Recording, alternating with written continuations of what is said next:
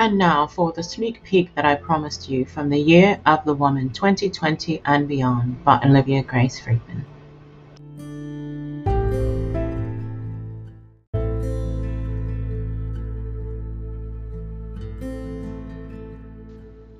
And for a tiny snidget of Chapter 7, Mainstream Male Dominated Power Structures, I read As some societies shifted from this theme, placing women lower and lower on the totem pole of life and society by placing them in the home alone, which, don't get me wrong, is an ever so important task for raising our children and maintaining the household properly.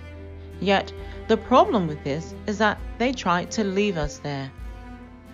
From everyday women to queens, princesses, and duchesses, where they have had their male counterparts who have. Alright, I should stop there.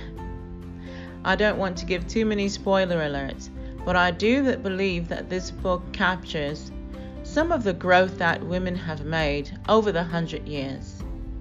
The 100th anniversary of women's suffrage. How ironic. When I wrote the book, this was not in mind. But I knew in my psyche, through that of my divine feminine, that 2020 was the year that women should emerge. Powerful, more powerful than before. And to see that ironically thereafter, Kamala Harris emerged. This has been Olivia Friedman, futurist, award winning American businesswoman. Thank you so much for your time.